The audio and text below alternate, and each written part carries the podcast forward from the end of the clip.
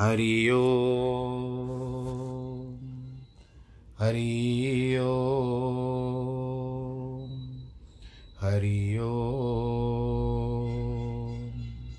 गुरुर्ब्रह्मा, गुरुर्विष्णु, गुरुर्देवो, महेश्वरः।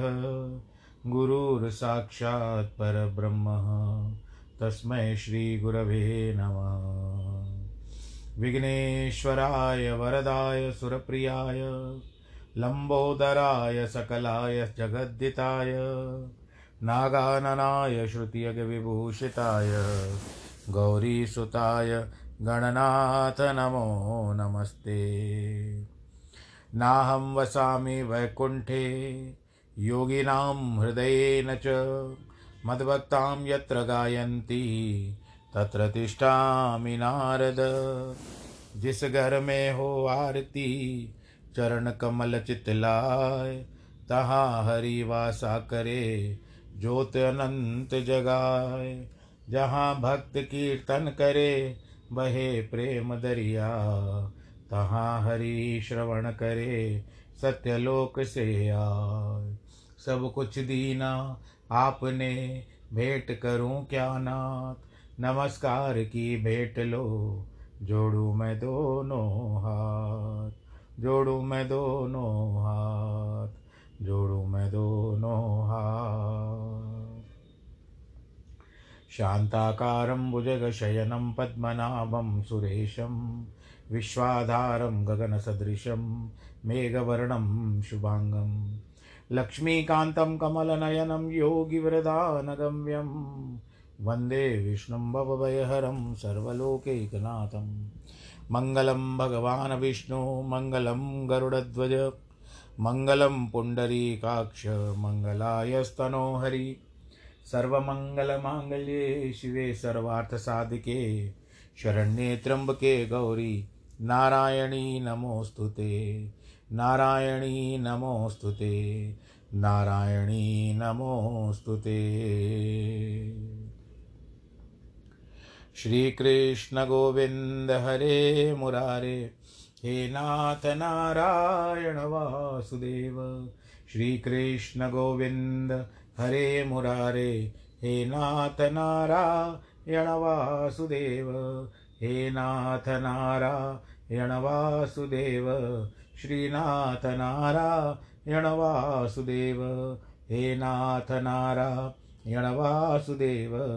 श्रीनाथ नारायण वासुदेव श्रीकृष्ण गोविन्द हरे मुरारे, हे नाथ नारायण वासुदेव हे नाथ नारायण वासुदेव हे नाथ नारायण वासुदेव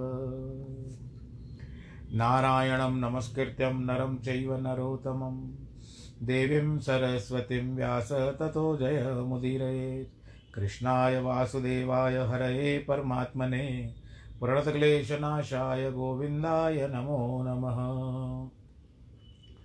सच्चिदानन्दरूपाय विश्वोत्पत्त्यादिहेतवे तापत्रयविनाशाय श्रीकृष्णाय वयं नुमः। यं प्रव्रजन्तमनुपे तमपेतकृत्यं द्वैपायनो विरह कातर आजुआवह पुत्रेति तन्मयतया तर्वो विनेदुस्तं सर्वभूतहृदयं। मुनिमानतोऽस्मि मुनिमानतोऽस्मि मुनिमानतोऽस्मि। बोलो श्री कृष्ण कन्हैया, लाल की जय, श्रीमद् भागवत महापुराण की जय। प्रिय भक्तजनों वर्तमान को कथा को, पूर्व कथा में हम ले चलते हैं, जहाँ पर आपने सुना कि कालिया नाग को भगवान जी ने किस तरह से यमुना नदी के बाहर निकाला था। और राजा परीक्षित आगे पूछते हैं, महाराज, कालिया नाग ने जो पहले नागालय रमणीक द्वीप में निवासी था, अपने निवास स्थान का परित्याग क्यों कर दिया? सुखदेव जी कहते हैं कि वहाँ हर महीने अमावस्या के दिन, अमावस्या के दिन गरुड़ गरुड़ जी के लिए निर्दिष्ट वृक्ष मूल में एक बलि रखी जाती थी। वह बलि सब नाग मिलकर अपनी अपनी ओर से भेंट देते थे। अर्थ था कि सब लोग गरुड़ जब भी आता, एकदम से आक्रमण करके बहुत सारे नागों को या उनके सपोले जो होते हैं, उन सबको उठा करके खा जाता था। तो नागों ने कहा, ऐसे तो हमारा वंश नहीं चलेगा। इसके लिए उन्होंने निवेदन किया गरुड़ से कि हमारे साथ कुछ आप रियायत करो। और हम रमणक द्वीप में सब थे रमणक रमणक द्वीप में सब थे, कि हम सब लोगों ने निश्चय किया कि एक महीने में हम अमावस के दिन अपने परिवार से एक बालक रख देंगे छोटा सा सपोला रख देंगे। आप उससे थोड़े से निश्चिंत हो जाओ और हमारी भी रक्षा होनी चाहिए। नहीं तो ऐसा आराम हमारा वंश समाप्त हो जाएगा। गरुड़ जी ने मान लिया था उस बात को। अमावस अमावस के दिन सब लोग अपने अपने बारी के हिसाब से रख कर आते थे। भेंट। गरुड़ जी महाराज हैं तो वैष्णव। परंतु उनका खान पान उनकी जाति के अनुकूल ही है। जैसे कोई वैष्णव आसाम, उड़ीसा, गढ़वाल, नेपाल और बंगाल हो, उसका खान पान और सन उसके प्रदेश जाति संप्रदाय के अनुसार होता है। वैसे ही गरुड़ जी की बात समझ लो। जब गरुड़ जी के लिए भेंट चढ़ाने की बारी, मैं यहाँ पर और कुछ किसी ब्राह्मण के लिए नहीं कह रहा हूँ। केवल जो लिखा हुआ वही कह रहा हूँ। ब्राह्मण सभी पूजनीय है मेरे लिए। जब गरुड़ जी के लिए भेंट चढ़ाने की बारी कालिया नाग की आई, तब उसने नहीं चढ़ाई। इसको लेकर दोनों में लड़ाई हो गई। कालिया नाग गरुड़ जी से आकर भाग खड़ा हुआ और वह वृंदावन जाकर यमुना जी के उस हृदय में, यानी गहन गहन में रहने लगा। वहाँ पहले गरुड़ जी आया करते थे, लेकिन सौबरी ऋषि के मन में मछलियों के प्रति बड़ा पक्षपात था। उन्होंने गरुड़ जी का तिरस्कार करते हुए कह दिया, गरुड़, यहाँ आकर मछली खाओगे तो मर जाओगे। तब से गरुड़ जी ने वहाँ पर आना बंद कर दिया। इस बात को केवल कालिया नाग को पता था। इसीलिए वो वहाँ पर आकर बस गया कि यहाँ पर गरुड़ आएगा ही नहीं। अब जब भगवान श्री कृष्ण कालिया हृदय के हृदय से निकले तो सब लोग बड़े आनंदित हुए। उन्होंने उनकी पूजा की, बड़ा आदर सत्कार किया। यशोदा, रोहिणी, नंद, गोप, गोपी उसका मनोरथ पूर्ण हो गया। बलराम जी ने श्री कृष्ण को हृदय से लगा लिया। वे तो उनके प्रभाव को जानते ही थे। इसीलिए उनकी लीला पर बहुत हंसे वहाँ के वृक्षों, वनस्पतियों, गायों, वृषभों और वत्स आदि का बड़ा आनंद हुआ। ब्राह्मण लोग आए। उन्होंने नंद बाबा से कहा, हम लोग तो भगवान की पूजा उपासना करते हैं। उसी के पुण्य से तुम्हारा कालिया नाग मुँह से बचा है। इसीलिए ब्राह्मणों की खूब दान दो। यह सुनकर नंद बाबा बहुत खुश हुए। उन्होंने सब गायों को और सोने का, गायों और सोने का दान कर दिया। यशोदा मैया को तो आनंद का कहना ही नहीं था। उस दिन सब जब दिन भर के भूखे प्यासे और थके मांदे थे।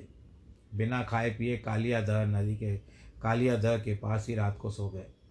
रात में अग्नि देवता ने विचार किया, इस समय तो ये ब्रजवासी बेहोशी में सो गए हैं, लेकिन प्रातःकाल उठेंगे तो फल फूल मिलेगा, उसे खाने लगेंगे।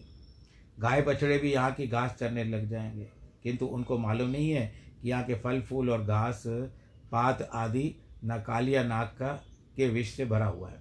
इसीलिए अग्नि देवता ने सबको जलाना शुरू कर दिया। यह दैत्याग्नि नहीं है ये देवता अग्नि थी। अब सब लोग भयभीत होकर भगवान श्री कृष्ण के शरण में गए। कहा, हम जले, हमें बचाओ। इस घोरतम वनही वनही यानी अग्नि को कहते हैं। अब आपके भक्तों को ग्रस रहा है। हमारी रक्षा करो। भगवान जी ने क्षण भर में अग्नि को पी लिया।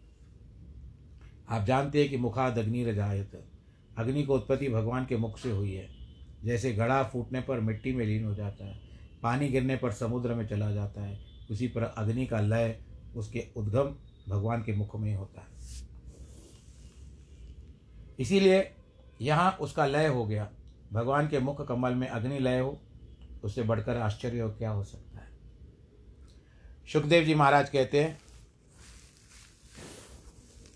कि कालिया ना, द की लीला के बाद भगवान श्री कृष्ण अपने स्वजन संबंधियों के साथ वृंदावन लौटे। व्रज में ग्रीष्म ऋतु आई। वहाँ एक ऐसी महिमा की कि श्री कृष्ण भी ऋतु भी वसंत के समान मालूम पड़ती थी। सारे वन खिल गए। भगवान श्री कृष्ण बलराम जी और ग्वाल वालों के साथ बांसुरी बजाते हुए वन में प्रवेश करते हैं।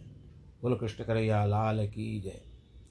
वहाँ कोई नाचता, कोई युद्ध करता, कोई कुश्ती लड़ता, कोई गाना गाता, कोई हंसता इतना उल्लास होता है कि देवता लोग भी वहाँ आकर भगवान की लीला का दर्शन करते श्याम और राम एक दूसरे का हाथ पकड़कर अपनी घूमती घुमरती परेता खेलते कभी कभी छलांग लगा देते थे। घूमती घुमरती परेता जिसको हम लोग लट्टू कहते कभी निशाना साध कर ढेला फेंकते, कभी ताल बजाते, कभी आपस में खींचा खींची करते, कभी कुश्ती करते। ऐसे खेल खेल में समय बाल बिखर जाते, फिर उसे कंधों से संवारते, कभी कौवे की पांख काकुल बनाते। देखो, भगवान केवल मोर पंख ही नहीं धारण करते, कौवे का पंख भी धारण करते हैं। काकुल को ही काक पक्ष बोलते हैं। तो राम और श्याम नहीं, बिल्व से, कहीं कुंभ से, कहीं आम के, अमल के खेल से आँख मिचौनी करते, कहीं मेंढकों की तरह उछलते कहीं हँसी मज़ाक करते, कहीं झूला डालकर झूलते। इस प्रकार भगवान श्री कृष्ण बलराम जी के साथ वृंदावन नदी में पहाड़, द्रोणी, कुंज, कानन, सरोवर आदि सब जगहों में लोग प्रसिद्ध क्रीड़ा करते थे। एक दिन प्रलंबासुर नामक एक लंबा आसुर आ गया। उसकी लंबाई कोई हद नहीं थी। उसने सोचा, पहले मैं इसके लिए खेल में जो खेल हो रहा है, इसमें शामिल हो जाऊँ फिर बाद में इन लोगों को उठा ले जाऊँगा। भगवान उसकी ओर देखते ही पहचान गए, परंतु उन्होंने प्रकट नहीं किया। भगवान अपनी शक्ति से परिचित हैं, इसीलिए कोई भी असुर उनसे मैत्री का हाथ बढ़ाता है तो उसको मना नहीं करते। उनकी तो प्रतिज्ञा है कि जिस भावना से, भाव से मुझे चाहता है, उसी भाव में उसको जा, चाहता हूँ। इसीलिए भगवान ने उस प्रलंबासुर के साथ मैत्री कर ली। उन्होंने अपने ग्वाल बालों को दो दल बना लिए, बोले, हम लोग दो दलों में विभक्त होकर क्रीड़ा करेंगे। एक दल के अगुजा, अगुआ जो है, वो बलराम जी हो गए, दूसरे दल के मुखिया श्री कृष्ण हो गए। दोनों दलों में तरह तरह के क्रीड़ाएँ होने लगी। जो जीत जाते थे, वे हारने वालों पर चढ़ते थे। उन्होंने यह नारा बना दिया कि जीत सो चढ़े, सो हार सो ढोवे। यह क्रीड़ा भांडीर वट के आसपास हो रही थी। बलराम जी के साथ श्री धामा, वृषभ आदि, ये सब के सब खेलने में बड़े चतुर थे। एक बार वे जीत गए। कृष्ण आदि को उन्हें अपने कंधों पर ढोना पड़ा। आप लोग यहाँ खेल में हारे हुए भगवान की झांकी का आनंद ले। उवाह कृष्ण, भगवान श्री धामानम पराजित श्री धामा से पराजित हो गए भगवान कृष्ण। किंतु संस्कृत भाषा को महिमा देखो श्री कृष्ण पराजित होने पर भी, पर अजित ही है। पर प्लस अजित पराजित। कोई कभी हारे नहीं। उसका नाम पराजित है। साधारणतः पराजित माने हुए, हारे को माना हुआ कहा हारे को माना हुआ जाता है। किंतु यह अर्थ हो गया कि परम अजित। भगवान अपने सखा के साथ, भक्तों के साथ सब हार जाते हैं। परंतु वस्तुतः हारते नहीं। उसको हमेशा के लिए जीत लेते हैं। हमेशा के लिए अपना बना लेते हैं। जो प्रलंबासुर ने सोचा, कृष्ण के साथ तो हमारी दाल नहीं गलेगी, इसीलिए बलराम जी के साथ ही कुछ करना चाहिए। वह सोचकर खेल में हार गया। बलराम जी का को ढोने लगा। कुछ दूर ढोने पर उनको लेकर भाग खड़ा हुआ। स अस्थित पुरड़ परिच्छदो वबो तड़द्यु मान नूडुप पति वाड़ी वामबुध। प्रलंबासुर का शरीर मेघ के समान काला ला काला था। उसके कंधे पर बलराम जी की कांति चंद्रमा की तरह थी। वे जो सोने के आभूषण पहने हुए थे, वे बिजली के समान प्रतीत होते थे। इसीलिए प्रलंबासुर भाग रहा था। तब उसको ऐसा लगता था कि काला काला बादल चंद्रमा और बिजली के साथ भागा जा रहा है। बलराम जी ने सोचा, इसको कृष्ण ने उसके मित्र के रूप में स्वीकार किया। इसीलिए इसके मारें या न मारें। बलराम जी को थोड़ा डर लगा। हलदर ईशद त्रस्त इतने में भगवान ने उनको प्रेरणा दी, दाऊ दादा, मैंने तो इसको लिए, इसके लिए मारा, नहीं मारा है इससे तुमसे मैत्री की है। तुम भी यदि इसको मारने की ढिलाई करोगे तो काम बिगड़ जाएगा। अब बलराम जी ने प्रलम्बासुर को घूसा मारा। बोल, कृष्ण कन्हैया, लाल की जय। उसका सर फट गया, गिर गया। सब लोग बहुत खुश हो गए, मृत्यु को प्राप्त हो गया। सब लोग आशीर्वाद देते हुए बलराम जी के पास पहुँचे। देवताओं ने पुष्पों की वर्षा की। सुखदेव जी महाराज आगे कहते हैं जब भगवान श्री कृष्ण बलराम जी और ग्वाल बालों के साथ खेल में लगते थे, उतनी जितनी गौवें थी वे हरी हरी घास चरने के लिए लोभ में एक भयंकर खान में घुस गई। स्वैरम चरंत्यो विविशुस्तृण लोभेन गव्यरम। वह यहाँ वर्णन है कि जब कृष्ण गायों को चराने लगे, तब जो भेड़ बकरियाँ आदि थी, उन्होंने सोचा, हम भी तो विराट पुरुष के अंग से ही पैदा हुए जिससे गाय पैदा हुई है। उसी से हम भेड़ बकरियाँ भी पैदा हुई है। उसी घोड़े से आदि भी पैदा हुए। फिर गायों से ही तुम्हारा पक्षपात क्यों? जरा हमारा भी ध्यान दो। इस भगवान भगवान ने कहा अच्छा भाई, चलो। आज तुम लोगों को चराने के लिए ले चलेंगे। इसीलिए अजा गावो महिष्च निर्विशंतो वनाद वनम। भगवान अजा, गाय, भैंस सबको लेकर वन में चराने ले गए। कई लोग वहाँ अजा और महर्षि का अर्थ दूसरी तरह से देखते। तो गायें और भैंसें आदि चढ़ती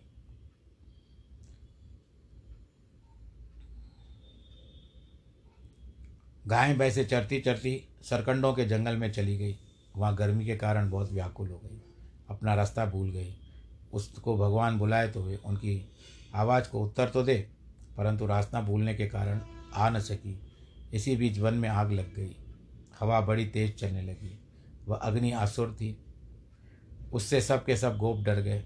श्री कृष्ण भगवान तथा बलराम जी की शरण में आकर अपनी तकलीफ़ भगवान जी से बताने लगे।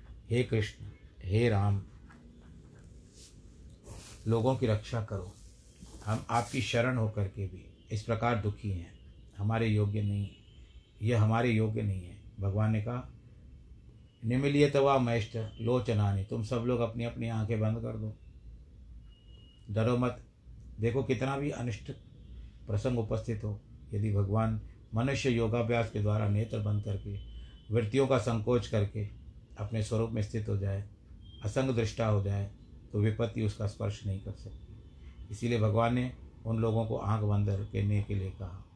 तब सब लोगों ने अपनी अपनी आँखें बंद कर ली। भगवान ने अपने मुख से अग्नि का पान कर लिया गोपों तथा गौओं का कष्ट निवारण कर दिया इस प्रसंग को लेकर भक्ति रसायन में लगभग पंद्रह बीस प्रकार की बताई गई है। भगवान की कृष्ण गायों और गोपों के साथ सायंकाल घर लौट आए। उनके दर्शन से गोपियों को बड़ा आनंद हुआ, क्योंकि कृष्ण जब गोपियों की आँखों से ओझल हो जाते थे तो एक एक पल भी नहीं गुजरता था। सुखदेव जी कहते हैं कि जब ग्वाल बालों ने अपने अपने घरों में जाकर यह खबर दी कि किस प्रकार राम श्याम ने प्रलंबासुर को मारा, दावाग्नि से हमारी रक्षा की तो सब आश्चर्यचकित हो गए। जब वर्षा ऋतु आई, चारों ओर बिजली चमकने लगी, आकाश में बादल व्याप्त हो गए। वर्णन तो किया वर्षा ऋतु का, किंतु इसमें जो उपमाएँ दी हैं, वे सब आध्यात्मिक है। जैसे मेघ आकाश में छा जाए, मानव गुणों में व्याप्त ब्रह्म हो।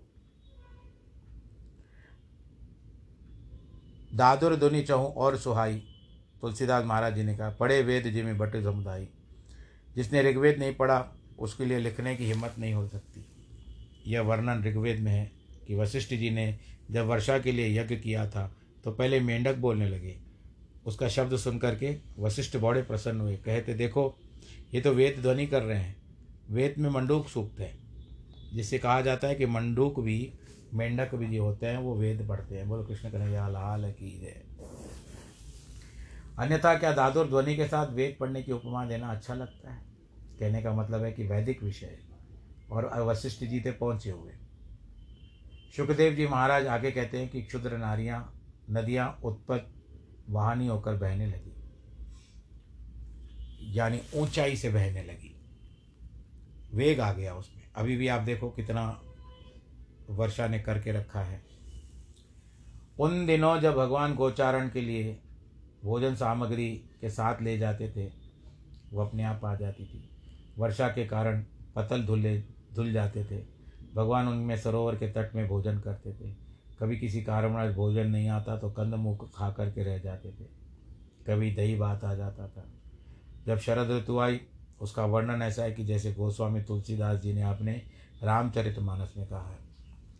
शरद ऋतु के आने पर आकाश निर्मेघ हो गया, जल स्वच्छ हो गया, वायु शांत हो गई। जल ने प्रकृति उसी प्रकार प्राप्त कर लिया, जैसे योग का अभ्यास करने से। भ्रष्ट पुरुषों का चित्त योग का त्यों रहता है।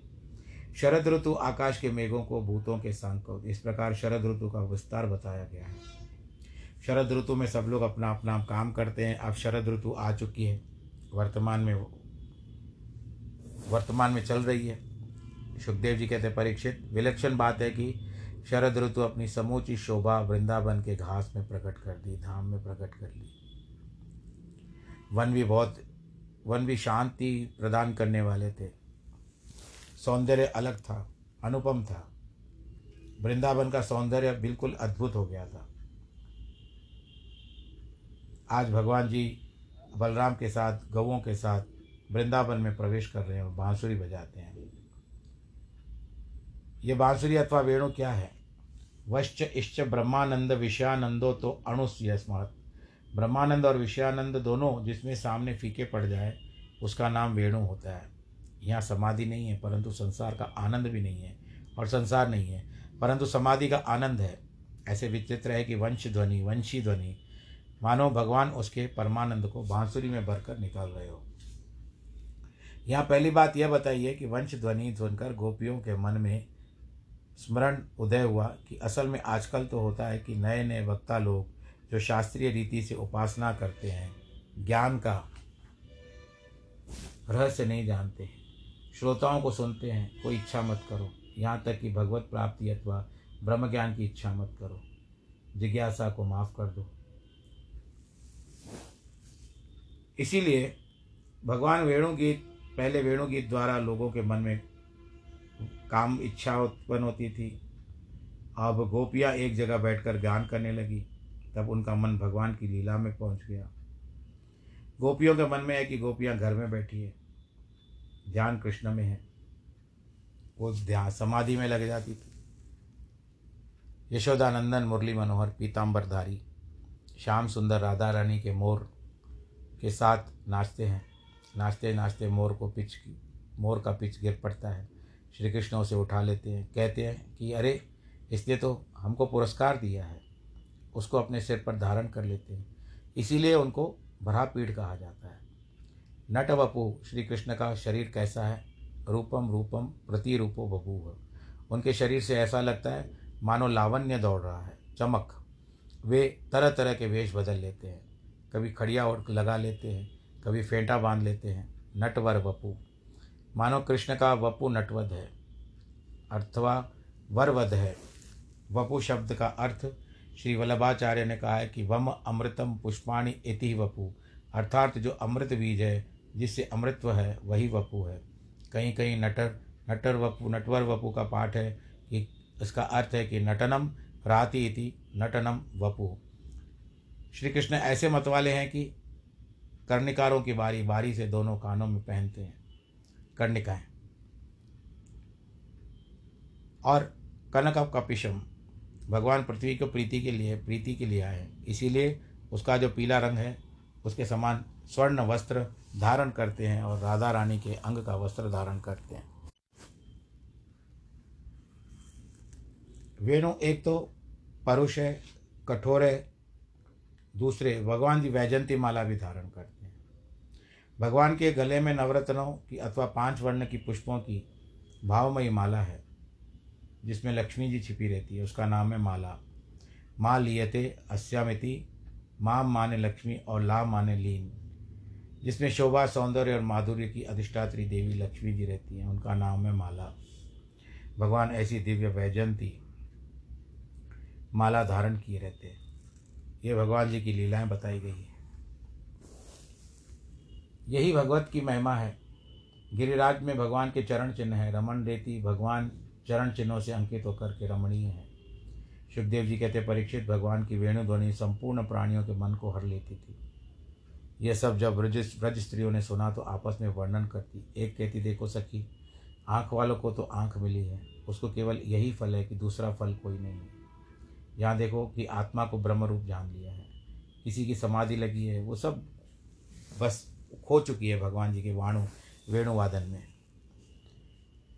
गोपियाँ कहती है कि बस नेत्रों की से ही सफलता समझती है कि श्याम सुंदर का दर्शन होता रहे। बाकी हमारे लिए कुछ भी नहीं है। इस तरह से भगवान श्री कृष्ण की बांसुरी भी सुनती थी, आनंद के साथ रहती थी। तो आज के मैं प्रसंग को यहाँ पर विश्राम दे रहा हूँ, क्योंकि किसी कार्यवश मुझे जल्दी जाना है और आप सब लोग अपना ध्यान रखिएगा, ईश्वर आप सबको सुरक्षित रखे, खुश मिजाज रखे, आनंद के साथ रखे, करुणा में अपना ध्यान रखिएगा। जिनके वैवाहिक वर्षगांठ है, जन्मदिन है उनको बहुत बहुत बधाई। सबकी रक्षा भगवान ईश्वर करे। सर्वे भवंतु सुखिना, सर्वे संतु निरामया, सर्वे भद्राणी पश्यंतु माँ कश्चि दुख भाग भवेद नमो नारायण।